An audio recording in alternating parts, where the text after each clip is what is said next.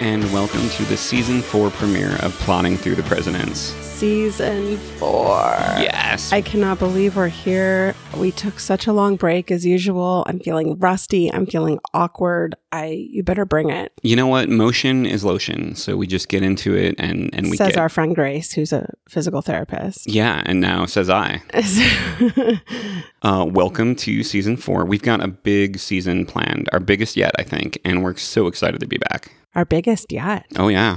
You're sounding a lot like Bachelor in Paradise when they come back. Just wait. Just wait, it's the most shocking season yet. Bachelors are going to die. and so are bachelorettes. And Claire's back again. and they drowned. All of them. Speaking of drowning, Jeez. um, Way to bring it dark. no, sorry, It's sorry. just- it was funny and now it's dark. That's who we are.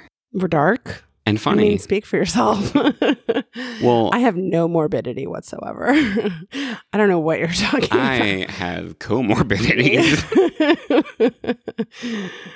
Halloween is just around the corner, and this story is perfect for the season. oh, nice. Part murder mystery, part true crime courtroom drama, Oh, with a dash of political intrigue. This one is a ride. you are speaking my language. There you go. And listener discretion is definitely advised. Uh, this episode has adult content and does contain some descriptions of sexual violence. Okay. I'm prepped and ready. All right. This is the story of a murder of a young woman that happened in 1799. And we're talking about it here because Alexander Hamilton and Aaron Burr both play a role. Really? Yes, not as the killer or the victim, that comes later. Spoiler Okay. alert. But in this murder trial, Burr and Hamilton are both lawyers for the accused killer. Oh, Yes, for the accused killer. yes, Hamilton and Burr yeah. working on the same Working team together side by side. to to defend a killer, An accused killer. an accused, an alleged killer. Yes. Uh, this case is briefly mentioned in Hamilton. He calls it the first murder trial in our brand new nation. It was not the first murder trial in the United States, but it was the first murder trial that was transcribed. So we basically have a script of what was said, which is primary source heaven. That I know that must have been really, really exciting for you. It was very exciting for me, yes. Um, I dug into multiple transcripts and newspapers, and I have to say the greatest source and the greatest book on this topic is a book called Duel with the Devil The True Story of How Alexander Hamilton and Aaron Burr Teamed Up to Take On America's First Sensational Murder Mystery by Paul Collins. Wow. See, that's what you got to do. You got to pick something really specific and then go to town on it. That's what this guy did. It's Yeah. detailed, it's engaging, and if you want to dig into this topic further, that's where I would point you. Are you ready? Bring it on. This is a story in three acts. Oh, I love the axe. Act one is the disappearance of Elma Sands, Oh, Elma. December 1799. So, this story, the timeline actually picks up just after our last episode. What was our last episode? It was uh, Benjamin Rush and his oh, trial. That was the best. yeah, so George Washington had just died, partially because of the bleeding his doctor subjected him to. Mm. The nation was in mourning. John Adams is the president. Uh, he's a little grumpy that Washington is getting so much attention from dying. and in the run up to the election of 1800, everything is political. hmm And nowhere is that more true than in New York, the crucial swing state that could decide the election. Mm, boy. But far from the world of politics, in a little boarding house in lower Manhattan, was a young woman named Elma Sands, How old was she? 22 years old. Oh, really young. and on a cold winter night, December 22nd, 1799, Elma left her boarding house around 8 p.m. and she never came back. Mm, Well, she never came back alive. goodness. So let's talk about Elma. Her full first name was Guillerma, um, but she was called Elma for short. Okay. She was 22, like I said, single, and she was living in a boarding house owned by her cousin Catherine and Catherine's husband Elias Ring. There were at least 11 people living there at the time in this four story boarding house. Elma's family were Quakers. Elma wasn't so much into the, the religious part of that, but her family was. She was in that tricky, not yet married stage where she had to walk that line between fulfilling her societal duty of going out and finding a husband, um, but not being too scandalous because that could ruin her reputation. So show a little boob, but not too much. Is that what you're saying? um, the late 18th century equivalent of that. Yeah. Like she had to be social. She had to try to meet someone. She's but- trying to date. Yeah, exactly. Um, it was a tough position to be in because she liked to speak her mind. She liked to go out and have fun, maybe a little bit more than some girls. Mm. And she also seemed prone to depression and other illnesses. Mm. She once joked about drinking a whole bottle of laudanum if she had it. Wow. So I mean, no one really jokes about that. Well, I mean, it depends. Some people said she was serious, and some said that it was just like, who hasn't said, like, oh, kill me now? That kind of thing. Well, I mean, I might say that if I lived then. Right. Her cousin Catherine said that on the day Elma disappeared, she'd shared a big secret. Elma confided to her cousins Hope and Catherine that she was engaged to be married that night to one of the What? other boarders, Oh no, he killed her. a man named Levi Weeks. He killed her. You know, hey, He's the one. we need to keep an open mind here. Okay. You know, I'm trying, but you know, that doesn't sound good. I mean, that's the last thing she did was marry that guy and then wound up dead. I mean, I guess we can wrap up right now. I guess we can stop. Thanks for listening, folks. I'll see you next week. I mean, that's that's a con- Cut. that's a convenient way to find a fiance back then, though. Like somebody Marrying them late at night. No, no, somebody who's in your same boarding house, like marrying a roommate. okay. That's not the problem. No, I'm just saying, like it. I this- yeah, this sure. comes up all the marry time. a roommate, but it's the I'm gonna go get married late at night. Oops, I'm dead. I mean, that's usually the right? last thing you do is get killed by your fiance, is what it sounds like. Getting killed is often the last thing some people do. okay. I guess you continue. And let me guess Hamilton, Emperor, defend Thomas Weeks. What's his name? Levi Weeks. Levi Weeks. yeah. Do you you want to do this one? You can tell me. I can. I'm, yeah, hand over your laptop. All right, here you go. You got That would be a this. really fun episode. It would be if you at that point. If I It's, could just read it and t- try to tell a story I don't know. I mean, yes, or just make it up. Okay, send us a message if that's what you want. Okay, Yes. Yes. s- it's like chirp, chirp. um, I don't know how weddings generally work back then, but you bring up a good point. I don't know. if- Apparently, they end in death. Was it? Is it normal to go out at night and get married in the middle of winter? I'm going to say no. Okay, but you don't. You weren't there, were you? No, of course not. of course not. You weren't there. I don't go to midnight weddings in the freezing cold. That's why I'm always so lonely when I go to them without you. That's where you go. Yes, yes, that's it. Um, Elma's alleged fiance, Levi Weeks, was a skilled tradesman, a carpenter, mechanic, architect, and he worked for his brother Ezra Weeks. And Ezra was a pretty big deal. I mean, Ezra sounds like a big deal. He was, yeah. It doesn't get better than Ezra. Yeah. Um, he was really well connected, uh, contractor. He had contracts to build some of the biggest properties in the city, including a house that Hamilton was having built, and a pipelaying project for the Manhattan Company, which was an interesting business founded by Aaron Burr. It's all connected. It is all connected and goes all the way to the top. Alma wanted to look fancy, so she borrowed a nice muff from her neighbor. what the hell is a muff? A muff, I'm glad you asked. Is It, it a it's hat? no, not a hat. A shoulder fur? Not a shoulder fur, but you got the fur part right. Is it a ankle anklet? An No. anklet full fur on Not- the boots? Not for your ankles, not for your boots.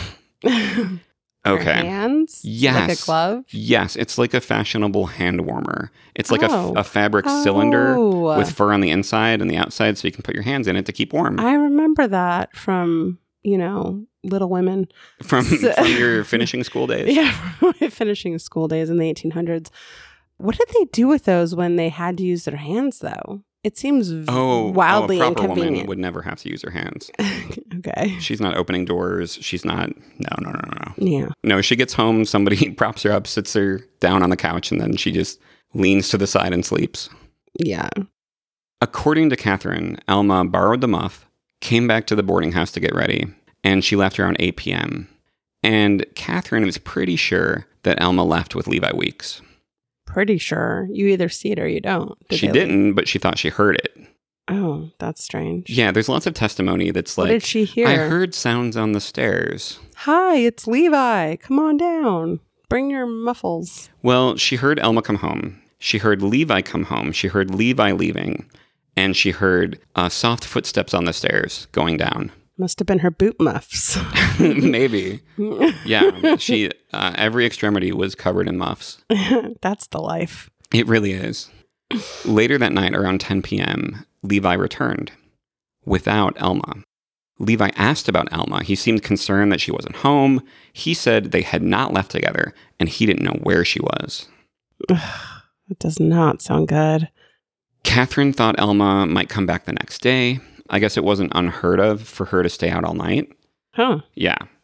But she didn't come back. Days went by and the Ring family grew more concerned. The story of this missing woman was printed in the newspapers and rumors started to circulate.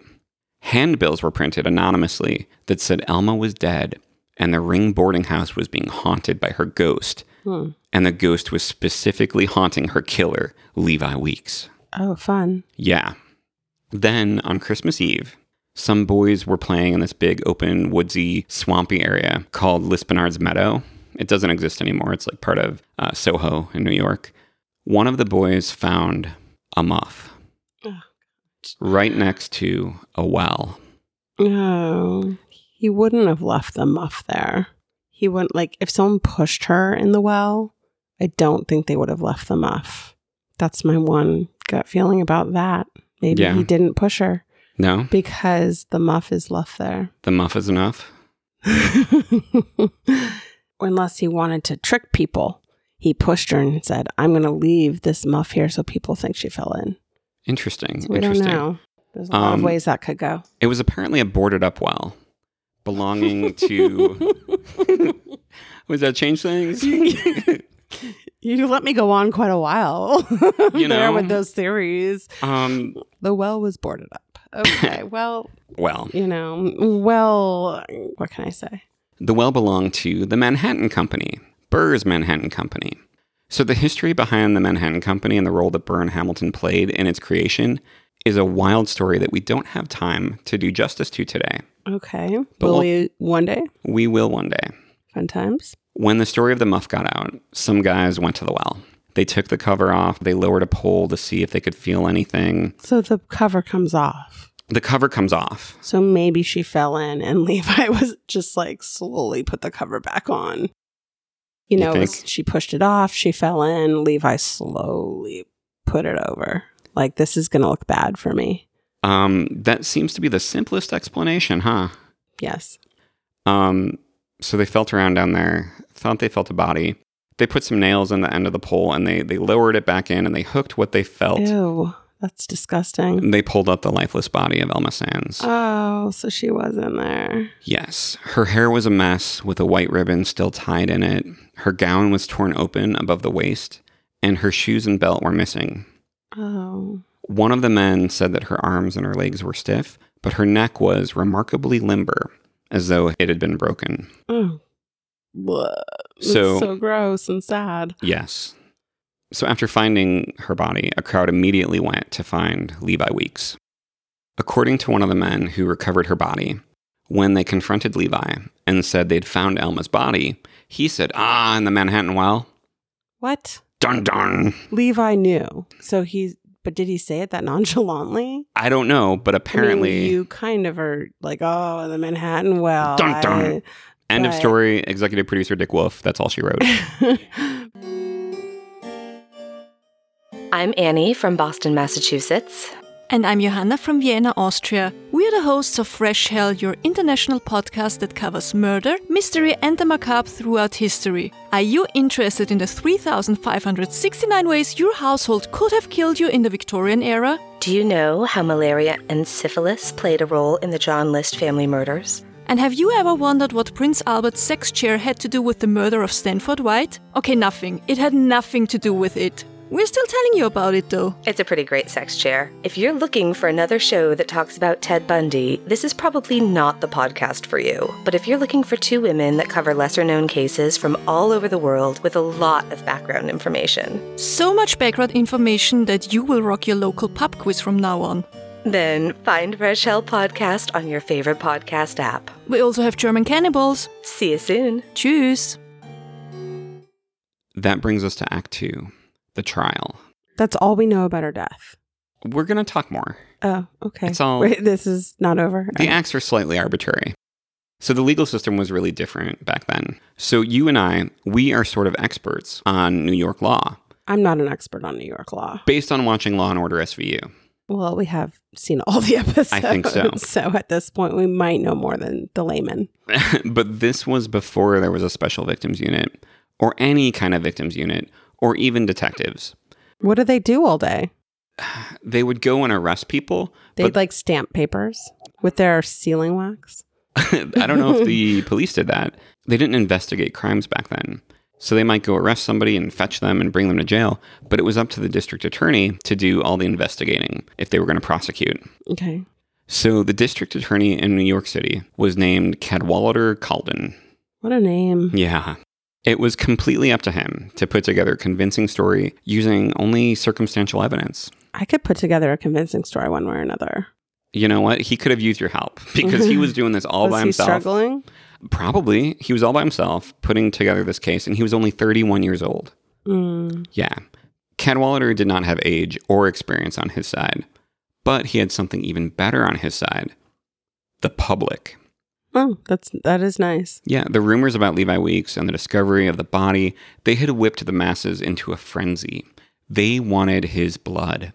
The day of the trial, the crowd outside the courthouse was shouting, Crucify him! Crucify him! Wow. Yeah. But Cadwallader was facing the biggest rock star attorneys in New York City. Hamilton hmm and Burr. And- Sir. Yes, and a man named uh, Brock Holst Livingston, who would go on to be a Supreme Court justice. Mm. These bigwig Revolutionary War veteran high profile lawyers, these were the best of the best. hmm So, why would Hamilton and Burr decide to work together to defend this accused murderer?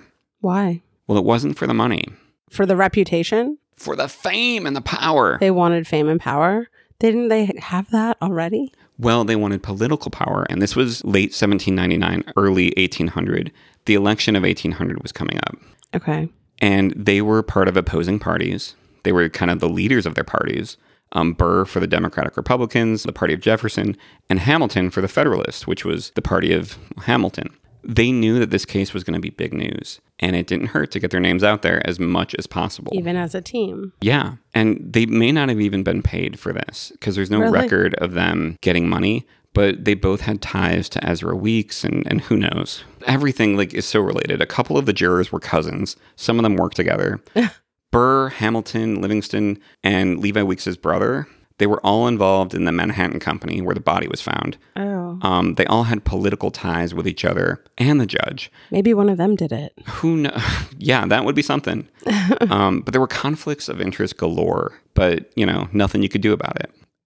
So the trial starts out with the reading of the indictment, and it does not set the most equal justice for all tone. Mm. It says that Levi Weeks, not having the fear of God before his eyes, but being moved and seduced by the instigation of the devil, did make an assault, did take the said Guillermo Sands into the hands of him, and did cast, throw, and push her into a certain well, where the indictment said she was choked, suffocated, and drowned. And that's How are the you choked and suffocated in the well? that, those are just three of the verbs Okay. that were part of this They indictment. weren't in like any particular order. It went on and on with lots of the aforesaid well, the aforesaid choking, and striking and beating, and every possible verb that he could have done to her is Mm-hmm. mentioned in this indictment. wow, so they really think he's guilty. Well, I mean, that's why they indicted him. Uh huh. The indictment's not going to be like, you know, we think maybe. So this isn't shocking at all. No, but it's saying he was instigated by the devil. Oh, that's yeah. a hell of a way to start. Yeah. Yeah. Sounds like everyone had the devil or God behind them back then. You know, Cadwallader starts out by setting expectations. Can we call him something else? 'Cause- Caddy, Caddy, Wall, Can we just Louder? call him Wally? Wally, Cadwally, Okay. I just every time you say Catawalker, I want to like Cadwallader.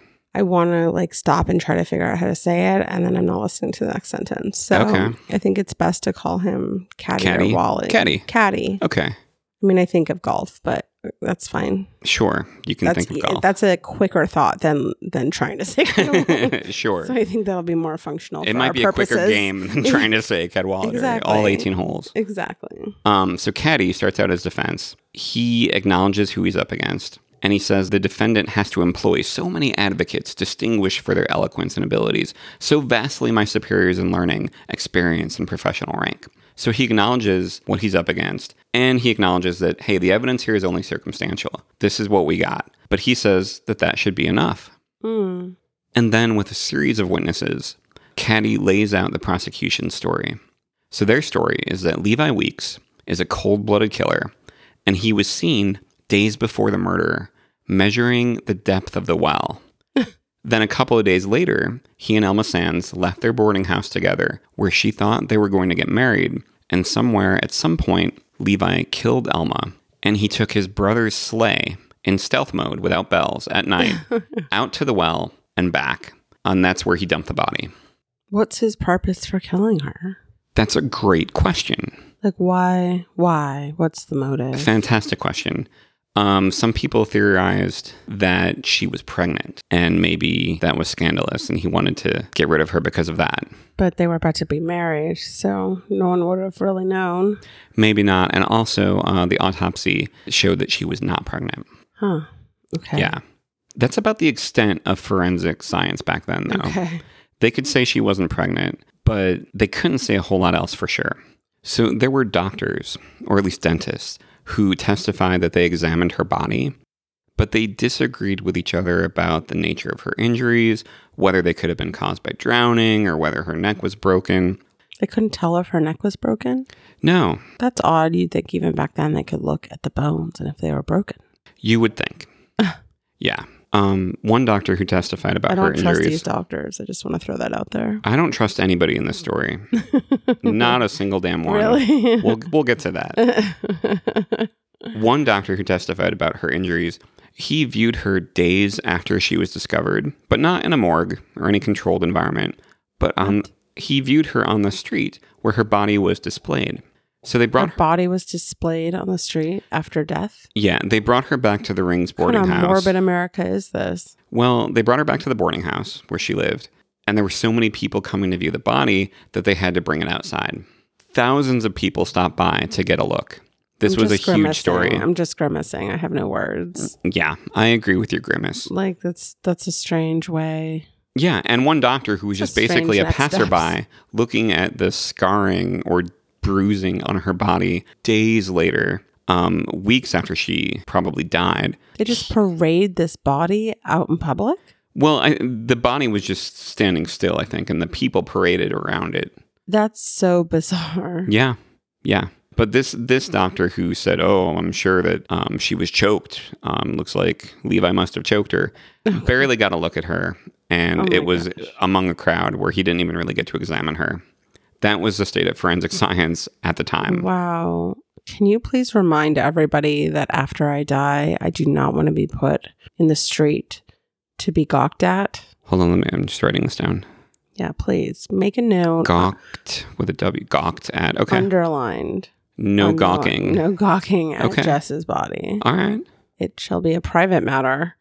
Private gawking only. no one gets to gawk. No I gawkers? Oh. don't want anyone to see me like that. Okay. Um, that is morbid. Sorry, you just got sad. A little bit, yeah. I just don't want to be. Ah. Well, I'm sad about the no gawking. I don't want to be. I just can't believe they thought that was okay.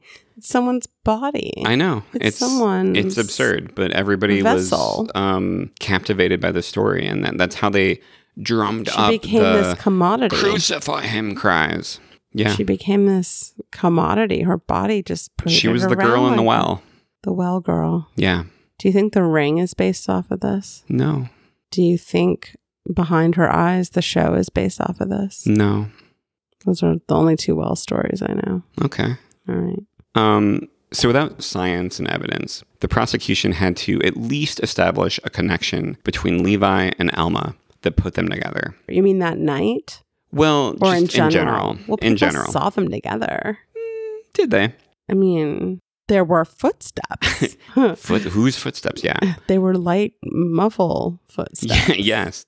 So they called different witnesses who testified that they had seen Levi and Alma being intimate with each other. Wow. Seen them be intimate. Mhm. That so they like saw. kissing? oh, if only What? that they saw Levi and Alma go out together that night. So Levi's alibi was that he was at his brother Ezra's house, and Ezra's wife was there too. They all vouched for him. But Caddy had one witness, an old neighbor of Ezra's, not like a former neighbor, but like an, a a neighbor who was old. Um, she said that she saw Ezra Weeks's horse and sleigh leave around the time of the murder with no bells on. Late at night, no bells, stealth mode. so do you usually have bells on a sleigh? That's not just a song. It's it's a thing, especially at night. So people can hear you coming on your sleigh. Apparently, there were also some witnesses who placed that same sleigh on a path to the well, and on top of that, witnesses who lived near the well said they heard a woman screaming, "Help! I'm being murdered!" What? I might be paraphrasing a little bit, but it was basically, "Help! I'm being murdered." They heard that? They didn't do anything about it, but they heard it. and then there was also um, Levi saying, Oh, in the well, which the prosecution said he could have had no way of knowing where her body was. So Caddy worked his ass off during this trial. He was basically working alone to round up all these witnesses. He even had a big map of the crime scene and where Ezra Weeks lived, and he timed how long it took to get from one place to another to show that in the brief time that Levi Weeks' time was unaccounted for, he could have committed this murder. Mm. They timed it with bells and without bells. I don't know if the bells would have slowed him down, but but I know that extra, you know, they're extra matter in the wind. Like swimmers, they don't wear bells. yeah, I'm not sure if he tested it without bells. okay. It's a good question though. yeah. I If you mean- were on the jury, you could bring that up I would bring that. That would be and my see how that question. went. That, would be my one and only question. yeah. I feel like somebody in the crowd would just yell, "Burn the witch." I would have never survived back then. Well, you as a woman, you wouldn't have been on the jury. and as a woman, I wouldn't have survived the witch trials. Oh, the witch trials? No, no, definitely there, not. there's no way I would have survived Mm-mm. that No, I'm sorry. At this point, it's 1.30 in the morning. during the trial. Yes. Can't they just take a break Well- and just do it the next day? The defense hadn't even started their case yet, Oh my gosh. so the judge ordered the trial to adjourn for the day, which was almost unheard of. Everyone could go Again, home. with only circumstantial evidence, it's not like there was a lot to get through. there were 75 witnesses that first day, I think, or maybe 75 Who? total. No one even saw them. Lots of guys just came up and said, "Oh yeah, Levi," er, okay. and then they sat back down or whatever. I see. There were lots of witnesses in and out. Boom, boom, boom, Character boom, boom. witnesses. Some character witnesses, some witnesses who were characters. it was a lot going on. Got it. So everybody could go home and get a little bit of sleep, except the jury. And Ezra and Caddy Well, Ezra could go home. Levi, and Levi could not, not, Levi. No, could not get rest. Caddy could go home and get rest. And Alma is forever at rest. Wow. This is so sad. So the jury were like prisoners. They weren't allowed to leave the building, and because most trials never went for more than a day, there wasn't a place for them to stay. So they got to camp out. They had to spend the night, uh, like upstairs in some portrait room. That's creepy. Yeah. So the next day, no one's gotten much sleep. The jury's probably sore and cranky from like sleeping in a museum. And it, it's up to Burr and Hamilton to win over this jury, to turn it all around from the crowds yelling, Crucify him. It doesn't seem fair. Like they they weren't set up for success. No one's arrested. They went second. Like yeah. it just doesn't seem fair. But they're hotshot lawyers. Okay, so it shouldn't matter. We'll see. So it's great that we have this transcript. But one really unfortunate thing about it is that the clerk didn't note who said what when it came to the defense lawyers. Oh no. So we don't know for sure which statements were made by Hamilton or which were made by Burr. I'm sure we could figure it out with how long-winded Hamilton can be. Burr could too. They they both were talkers, and I'm just assuming that this Brockholz guy like couldn't get a word in edgewise, but I don't know. All right, so now it's the defense's turn, and Burr opens up the defense. We're pretty sure this is Burr anyway, um, but the cockiness could be him or Hamilton. but he opens up by saying. The patience with which you have listened to this lengthy and tedious detail of testimony is honorable to your characters. So he flatters the, The jurors. jury. Yeah. Um, Did that work back then? I think it, it would probably still work today. I don't know. Oh, really? Um, he flatters them and then he appeals to their manhood, oh, telling them that it requires some fortitude to withstand the peer pressure to convict Levi Weeks. So Burr was a lieutenant colonel in the Revolutionary War, Hamilton was a general. These are military leaders and master politicians telling these men on the jury what it takes to be a man. Mm. So that's got to have some kind of impact. some clout. Yeah. So Hammelberg goes on. He says, The thousand tongues of rumor have been steadily employed in the fabrication and dissemination of falsehoods, and every method has been taken to render their slanders universal. We have witnessed the extraordinary means which have been adopted to inflame the public passions and to direct the fury of popular resentment against the prisoner. Okay, so wow. Honestly, like it is so verbose. I just feel like they probably were like, let's just wrap this up. Maybe. But then he goes on. And this is Oh, right in line There's with more, more words. Yes. And this is this is right in line with what you were saying about kind of displaying the body. Ugh. He says, "Why has the body been exposed for days in the public streets Yeah. in a manner the most indecent and shocking?" Yeah. And he answers the question, "To attract the curiosity and arouse the feelings of numberless spectators." So to be a spectacle. Yeah, such dreadful scenes speak powerfully to the passions. They petrify the mind with horror, congeal the blood within our veins, and excite the human bosom with irresistible but undefinable emotions. This might be why I like true crime. Yeah. when such emotions are once created, they are not easily subdued. Yes. So he's saying they they used this body, they manipulated the emotions of these people to whip them into a frenzy Yeah. against Levi Weeks. Yeah, definitely. To become a spectacle. Yeah, and to to raise mania. Yeah. And then Burr offers to go beyond the threshold just of reasonable doubt. He promises to prove that Levi is innocent. Wow. That's confident. That's confidence right there. And I think they responded to that confidence. I don't know. Yeah. But the defense doesn't need a whole lot of fancy words because their main tactic throughout the trial, um, it was simple but brilliant. It's basically to ask each witness, really? and the witnesses fall apart. No, that's a great plan. Yeah. The person who saw Levi measuring the depth of the well, when they asked him, hey, what was the man you saw wearing?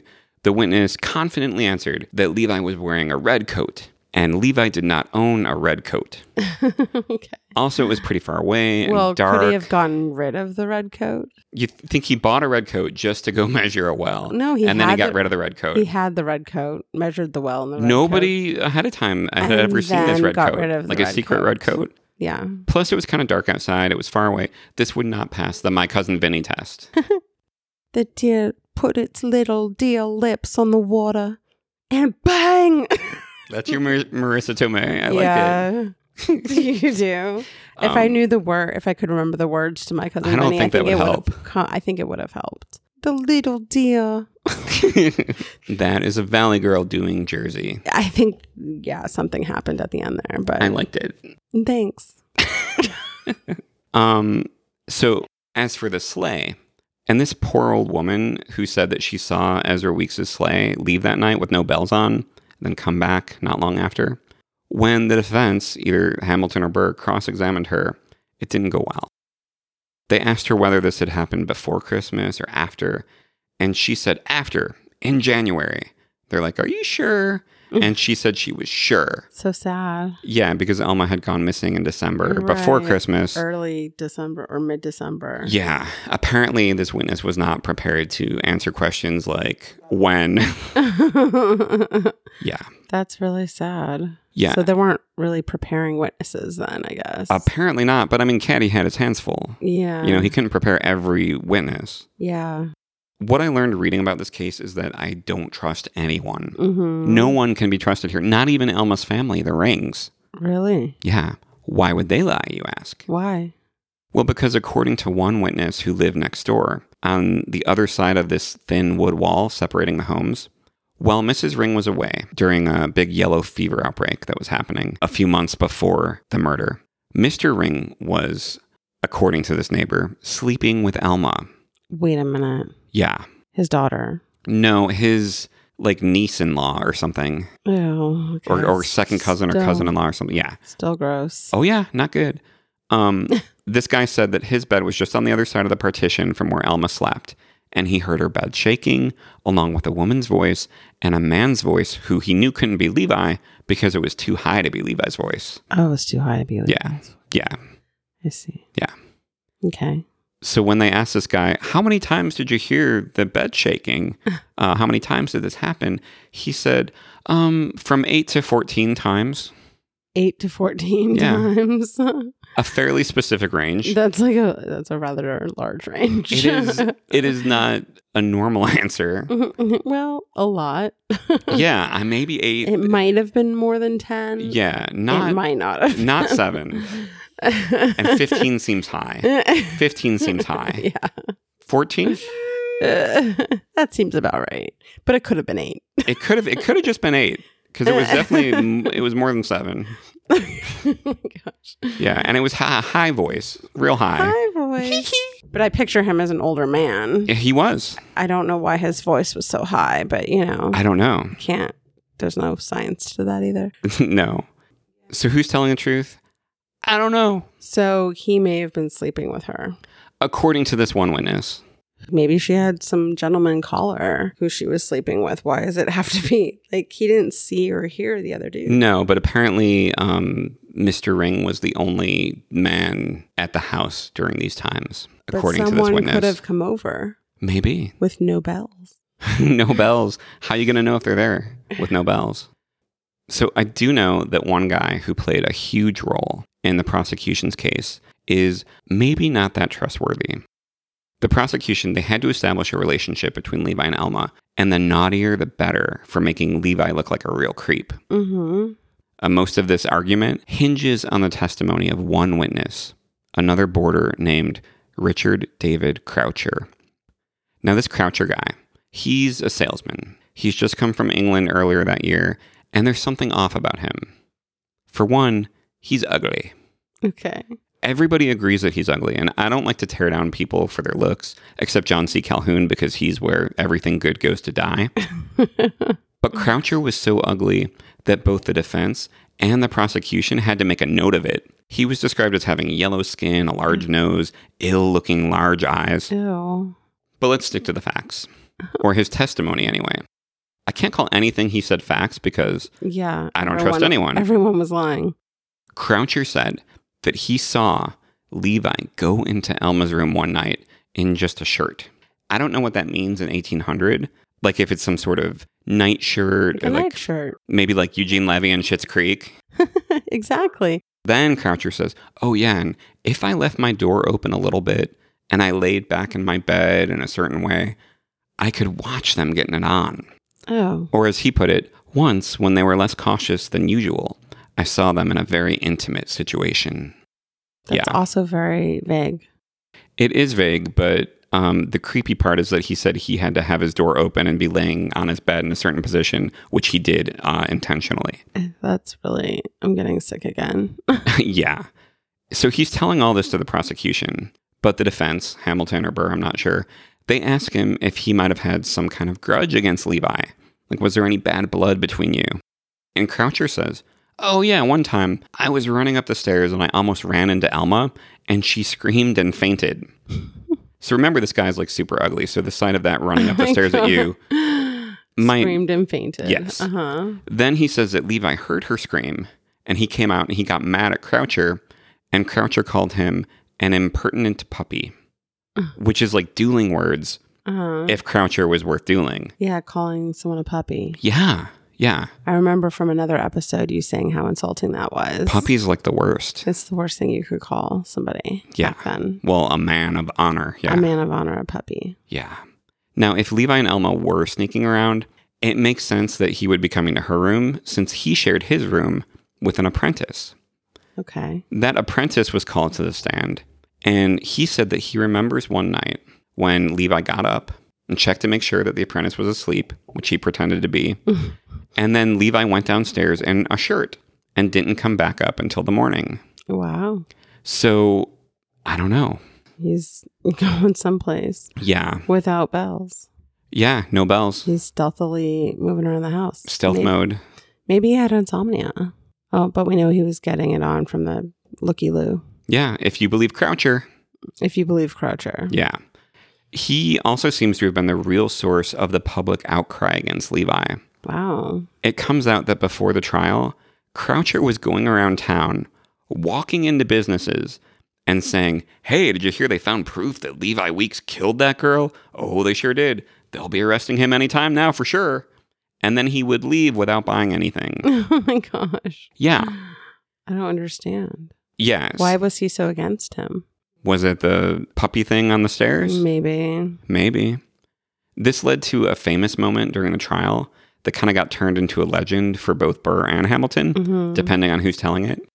So, in reality, one of the, the grocers in the town testified that Croucher came into his store, bad mouthing Levi, and one of the defense attorneys, either Hamilton or Burr, moved through this dim courtroom and held up a candelabra to Croucher's scary face, making it even scarier with shadows, and said, Is this the man? And the witness said, Yes. And in the myth, Hamilton or Burr like lights up his face, and and it's clear to everyone that that's the killer, and the trial is basically over. My goodness. That's not quite what happened. No. So the defense does try to cast reasonable doubt on Levi Weeks by suggesting that Croucher might be the real killer. They ask where was he on the night that Alma disappeared. His alibi was that he was at a friend's son's birthday party. Friend's son's birthday party. But the thing is, the boy's mother couldn't say when that birthday party was. She didn't remember when she threw her son's birthday No. party. This is why it's important to have a diary Mm-hmm. for alibis. This is why no one's ever accused John Quincy Adams of murder because every single day in his diary, he said who he was with, what he discussed with them, Uh-huh. and whether or not he murdered them. every single day, didn't murder them. Wow. How did he find the time to update his diary to such Um, an extent? I think he ignored his family. Oh, Yeah. oh, that's how you do it, huh? Yeah. Okay, that explains some things. Goals. Goals. um, so at this point, it's day two. It's getting late. Caddy. Again. Caddy, Cadwallader Golden. Caddy just wants to go to bed. He Yeah. says, Hey, Judge, fuck. I've been I- up for 44 hours. And he said, He's begging, please, let's adjourn. Let's continue tomorrow. But the judge and the jury say, Screw you, Caddy. We're going to keep going because there's no way we're sleeping in that picture room again. Yeah, they didn't want to camp out again. Mm-mm. I mean, no one's rested. And No. why weren't they allowed to go? Were they afraid the news and the the swarms of people would Yeah, or somehow maybe they just impact like them? leave town. Right, like, like, get the I'm hell out. out. of here. Yeah, without screw my this bells, trial. I'm gonna go. Yeah. But then Hamilton chimes in and says, Hey, you know what? It's late. Um, you know what? We don't even need to do a closing argument over here, the defense. Our case is so strong that we don't need to sum it up. Wow, Let's just get out of here, guys. This had to be a huge relief to the jury. Um, and a risk for them, I would imagine. yeah, but it had to endear them to the jury a bit because it's like Oh. saying, let's wrap this up. You guys know what to do. Let's go. Yeah. the judge basically says, okay, it's over, folks. And then the judge basically gives the defense's closing argument himself Wow, because he tells the jury how weak the prosecution's case is, point by point. He all but tells the jury to vote not guilty. wow.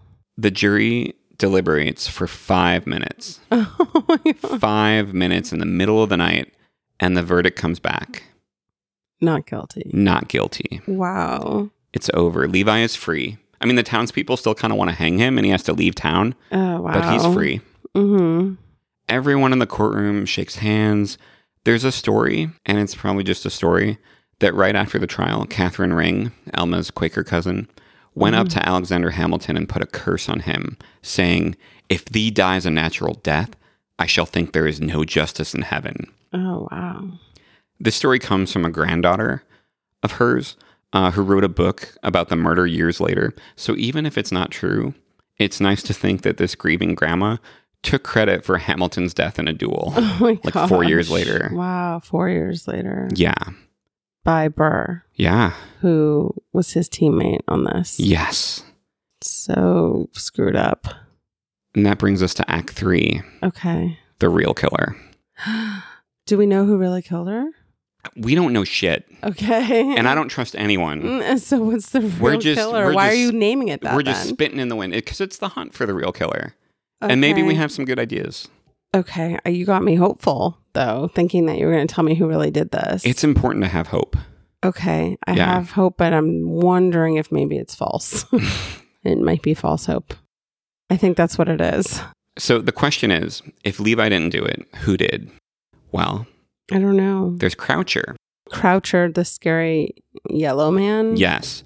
The author of the book I mentioned, uh, Duel with the Devil, Paul Mhm. Collins, he thinks that Croucher is the most likely suspect. Really? And he even found out more about Croucher's violent background. Oh, So Croucher is a good suspect because, I mean, he's a terrible person. and why didn't he like Alma? Because she was scared of him that one night. Maybe. Well, what's his motive? Oh, for watching her get intimate with other people. Maybe. he Maybe. was jealous. yeah. He is an He awful wanted person. Power over her. He had a, a violent background in England before he even came to the US, but his crimes get even darker, I'm afraid. You mean darker than killing a woman Yeah. with a well? Yes. What? Well, how does it get darker than that? So earlier in the same month of the trial, Croucher had gotten married. It didn't take long for his wife to go to the police to report that he had beaten her. Mm-hmm. She said that they were fighting about her adopted daughter, Mm-hmm. 13 year old Margaret Clark, Mm. because she Good God. said two months earlier, Croucher had raped the girl. Oh God. The police spoke to Margaret and she told them what happened, and it's awful.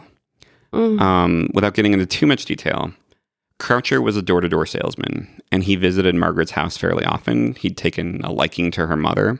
Mm. One day, he convinced the mother that he needed Margaret's help cleaning some things at his place. He lured her there to the Rings boarding house for work, locked her in his room, forced himself on her, and threatened to kill her if she said anything. Oh God. And then a couple of weeks later, he married her mother and moved in with them. Oh God. Yeah. So when Margaret told the police what happened, Croucher was arrested and he was put on trial. Mm. Again, Cadwallader Caddy, Mm-hmm. he was the prosecutor, and Croucher had a familiar defense attorney, No. not not Hamilton or Burr, but Brookhurst Livingston. He was the other uh, defense attorney for Levi Weeks. Oh, okay.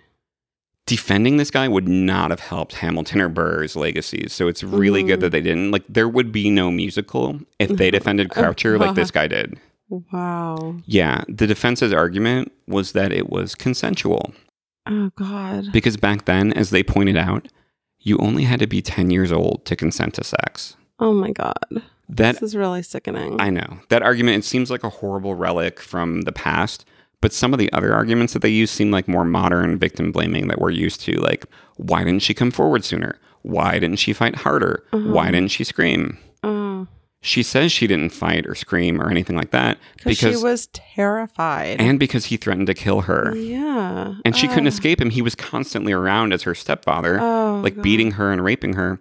And she had good reason to take these threats extra seriously because of the details of Elma Sand's murder, which he came home and told her about every day because he was at the trial and or because he was the one who killed her. So he made it super clear that death threats against young women were very much a reality. Ugh. And he was coming home and telling this to his 14 year old, 13-year-old 13 year old Yeah. stepdaughter. Yeah, I mean, it was the talk of the town anyway, but he had Yeah. been at the trial hearing all the details. Mm. Yeah. So for some reason, Croucher didn't invoke his Fifth Amendment rights not to incriminate himself. He chose to testify, and his testimony is gross. He admitted to sleeping with his 13 year old stepdaughter, but he says he did it to prove to her mother that she was a prostitute. Oh my God. And he said the only reason her mother even found out about it was that he told her. This is so gross. So the jury saw it as like a he said, she said, who do you believe? And that was probably totally accepted then. They deliberated for four minutes Oh my God. and they found Croucher guilty. Okay. Well, at least it went the right way there. He was sentenced to life in prison with hard labor. Oh, good. So he was put away where he could never hurt anybody again. Except this is New York in 1800 and nothing makes sense. And for some reason, Governor DeWitt Clinton pardoned Croucher just a few years into his sentence. Oh my God. What is wrong? This story is worse and worse and worse. So he's pardoned on the condition that he leave the country. He didn't leave the country. Oh, He went to Virginia where he stole some money and, and then then he seems to have fled to England, where the story goes that he was executed for some heinous crime, although I don't believe anyone's found like actual evidence of that. okay. Yeah. So Oh, wow. So he's the most likely suspect. I mean And Yeah. it sounds like there was some kind of sexual assault involved with her dress being ripped above the waist. And It's very possible. And there's so many scenarios where if he were the killer, it could be maybe he lusted after her. Maybe he was also jealous of Levi if Levi and her were together. maybe he tried to make a move on her and she didn't want to. Yeah. I mean, Yeah. and was fighting back, you know? Yeah. So as far as the suspects in the murder of Elma Sands, you've got Richard Croucher, who was a Mhm. disgusting predator who definitely seems capable of it, and Mhm. it seems like she hated him. Yeah. You've got Levi Weeks, whose motive is not super clear. Yeah. He didn't want to get married. It's I, I don't know. hmm It seems like overkill. he thought she was pregnant, but Who that's knows? also weird because they're, you know, they would have gotten married and then who cares? If maybe he didn't want to get married. Maybe not. Yeah, I don't know. Then you've got Mr. Ring, who may or may not have been sleeping with Elma when his There's wife a- was out of town. Really, no witness of that. No, and you know, if you believe the neighbor who heard the bed thumping of a high voiced man, but there's no proof of it being him. right? And then there's Levi's apprentice. Who knows what his story was? All right, this guy's already got one strike against him in my book Why? because his name is William Anderson, and that's Oh. way too common and it makes searching for details impossible. oh gosh, you prefer a Cadwell. Cadwallader Calden, give me a Yes. Levi Weeks and Ezra Weeks. Yeah, all day long I can Mhm. take them. Yeah, but not a Williams. William Anderson, like William Anderson. screw it. It's like it's like Joe Schmo. Yeah, Yeah. Jane Doe. I would take Joe Schmo in a heartbeat over William Anderson.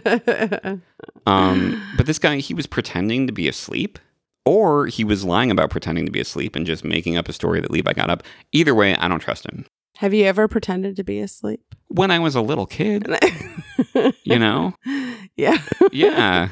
Yeah. I don't often do that anymore, or when you need something. I see how it is. And then there's this. So get this, okay. A few weeks before Alma went missing, Oh. another woman was found murdered, a woman named Rose Malone. Her body was discovered inside of a well or a cistern half a mile from Elma's home What's a sister? and less than a mile from where her body was found. What's a cistern, you ask? A cistern can easily be mistaken for a well because it can also just be a hole in the ground. But a cistern technically is waterproof and it's made for holding like rainwater. Oh, uh, is that what we saw in Istanbul? Istanbul? Yeah, the uh, it was a huge basilica cistern. sister- Oh my gosh, that Yeah. was my favorite. It was gorgeous. This thing in New York probably just looked like a well. Okay, no faces carved into the pillars. No, there was no no, no Medusa upside heads down, upside me- down. Medusas. No.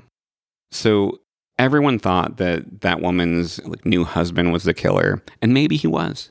Maybe this case possibly inspired whoever killed Elma to also put her body in a well uh, because apparently it's a terrible hiding spot. I don't know.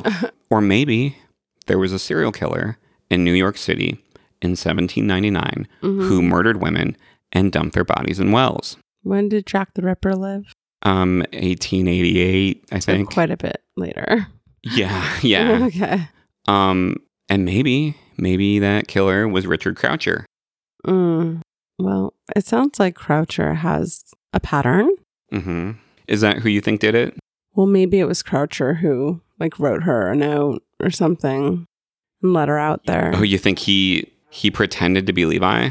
Maybe Whoa, and let her out there. that is some sick stuff. Yeah, because I don't think she would willingly go anywhere with him. With Croucher, probably not. So maybe she thought she was meeting Levi and it was him. mm. Wow.